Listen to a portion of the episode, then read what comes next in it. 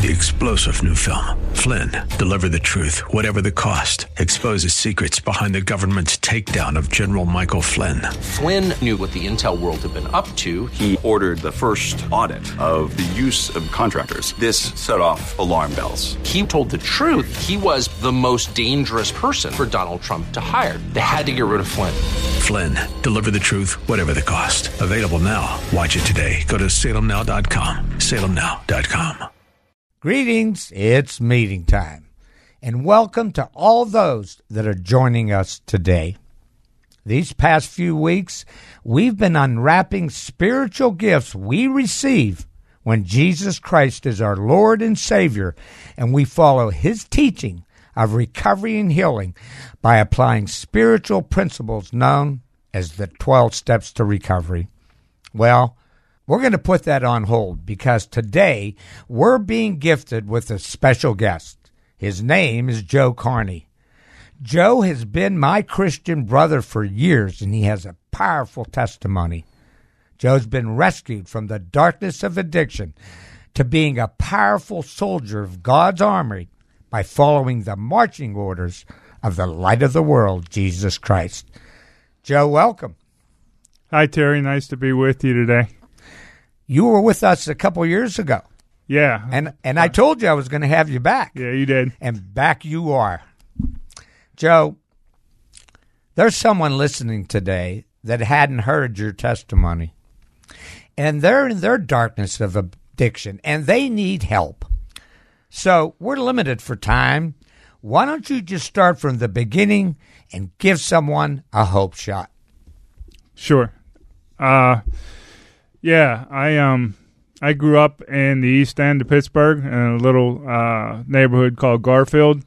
Um, I'm the youngest of three children, Irish Catholic.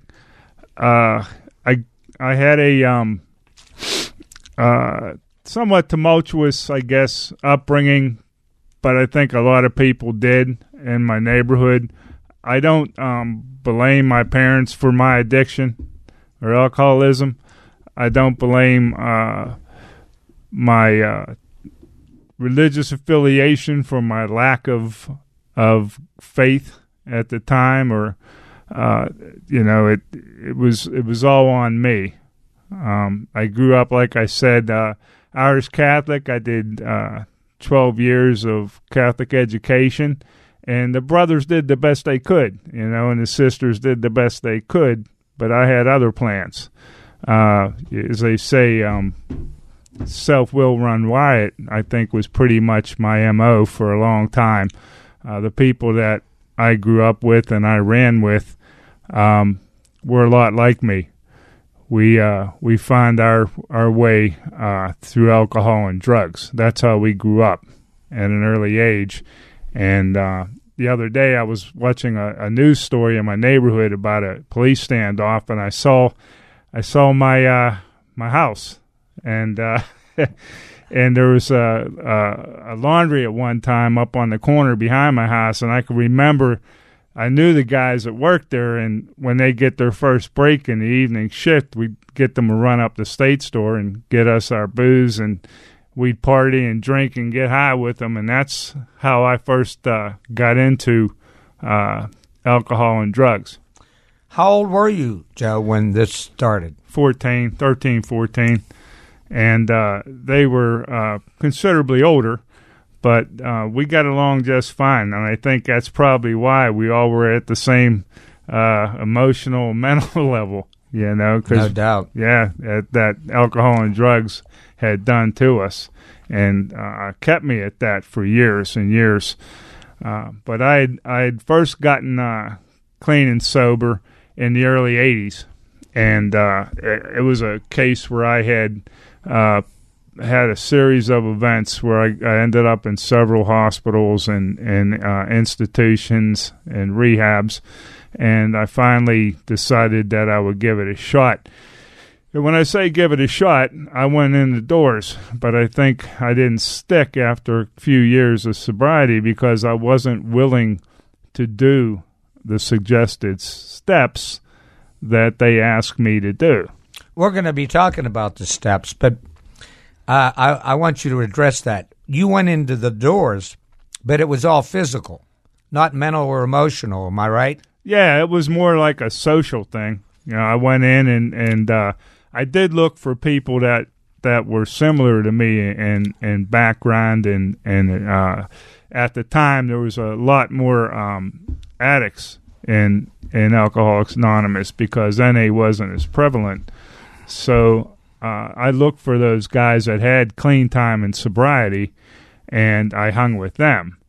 Um, now, hanging with them only goes so far if you're not in the program. If you're just showing up and being sociable, that's one thing. But if you're not working the program or not serious about it, you're not going to stay. And for me, that was pretty much my mo. You I didn't, get you didn't stay. No, no, because I again, you know, it wasn't God's will; it was my will. I was half stepping. You know, I didn't, I didn't uh, surrender myself. I didn't come to believe yet in anything but me and my power without a drink or a drug. And I know now that my power without a drink or a drug is just as bad as my power with a drink or a drug. Amen. Because you can have some time clean and sober and still be pretty screwed up in your thinking. Yeah, we have a saying, right? You can be clean and sober, but still living dirty. Right, right, right. And I heard you say that one time at a meeting, and that stuck with me too. Yeah, there was a lot of people in the rooms, I think, at the time that were uh, in and out, and uh, that hit home with me. So yeah, so I think for me, it, you know, I had to go through these periods of relapse uh, before I could finally uh, put myself in a situation where I lost everything and, and was willing, willing to look at that third step. And uh, I think that was for me the the big change when I finally did that and and came in. And I started out, I had nothing, and um, but God put people on my path, uh, sponsors, people. I, I, had a guy that I hadn't seen in 30 years. Um, I had nothing. I had nothing. I was in an apartment. Uh, I had no furniture. Um, I had a guy that I hadn't seen in 30 years was retiring from the welfare department I walked in to apply for welfare, and he was there, and he said, "I don't believe this." He goes, "If you'd have came next week, I'd have been gone." And he signed me up, and he helped me out, and he gave me cash, and he gave me food, and he got me started. I was actually able then to call some people like my sponsor and get get some help getting things turned on. So it was just you know miracles like that.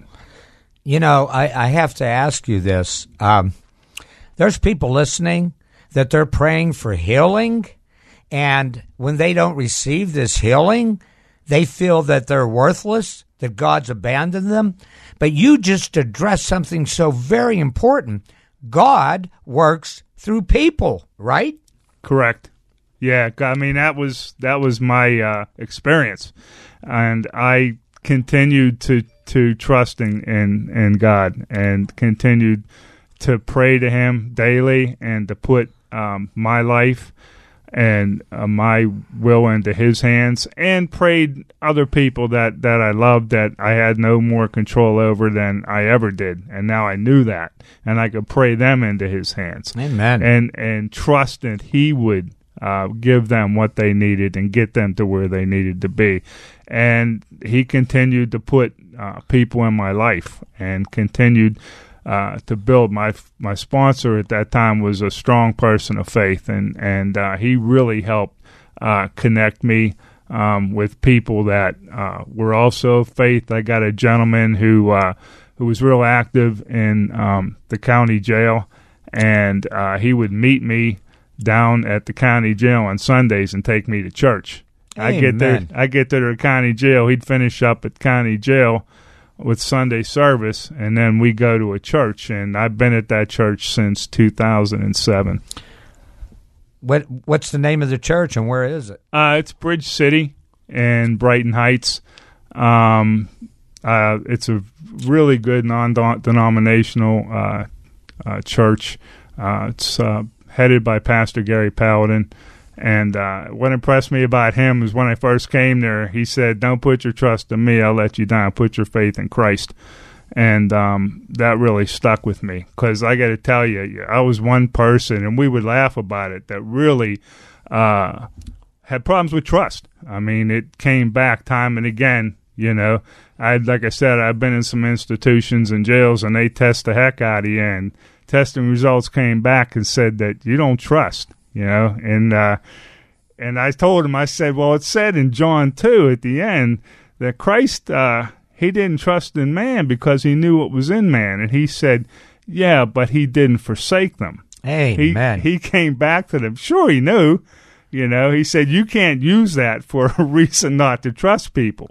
You know, and it was things like this that endeared me to to him and that kept me coming back. You know, that we could talk like that, and he could um, clear some things up that was in my own mind scripturally. So, Um, you're speaking of institutions, and you were in jail, correct.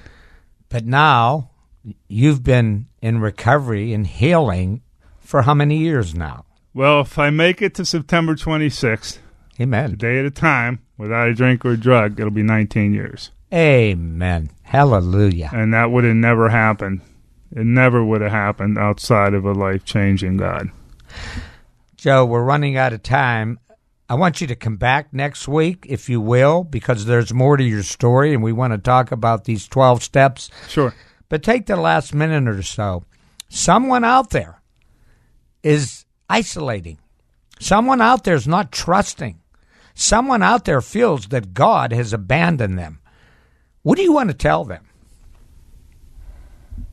I find a lot of times um, eh, that it's not God who's abandoned uh, us. You know, um, we think He's abandoned us uh, with whatever kind of faith that we thought we had growing up, or what we had thought we knew.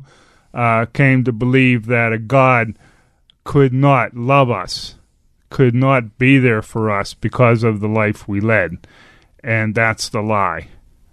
God has always been there. Looking back, I could have never have put together a life that I have today outside of God. There's no way. Amen. Well, we need you to come back next week so that we can continue hearing the life you lead today. Would you come back? Sure.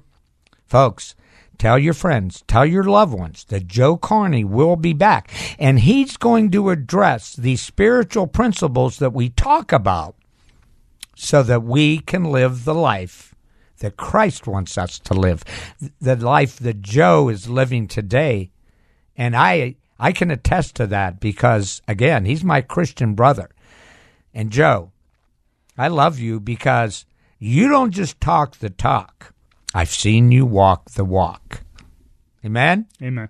So walk back here next week, Joe. Okay. Amen.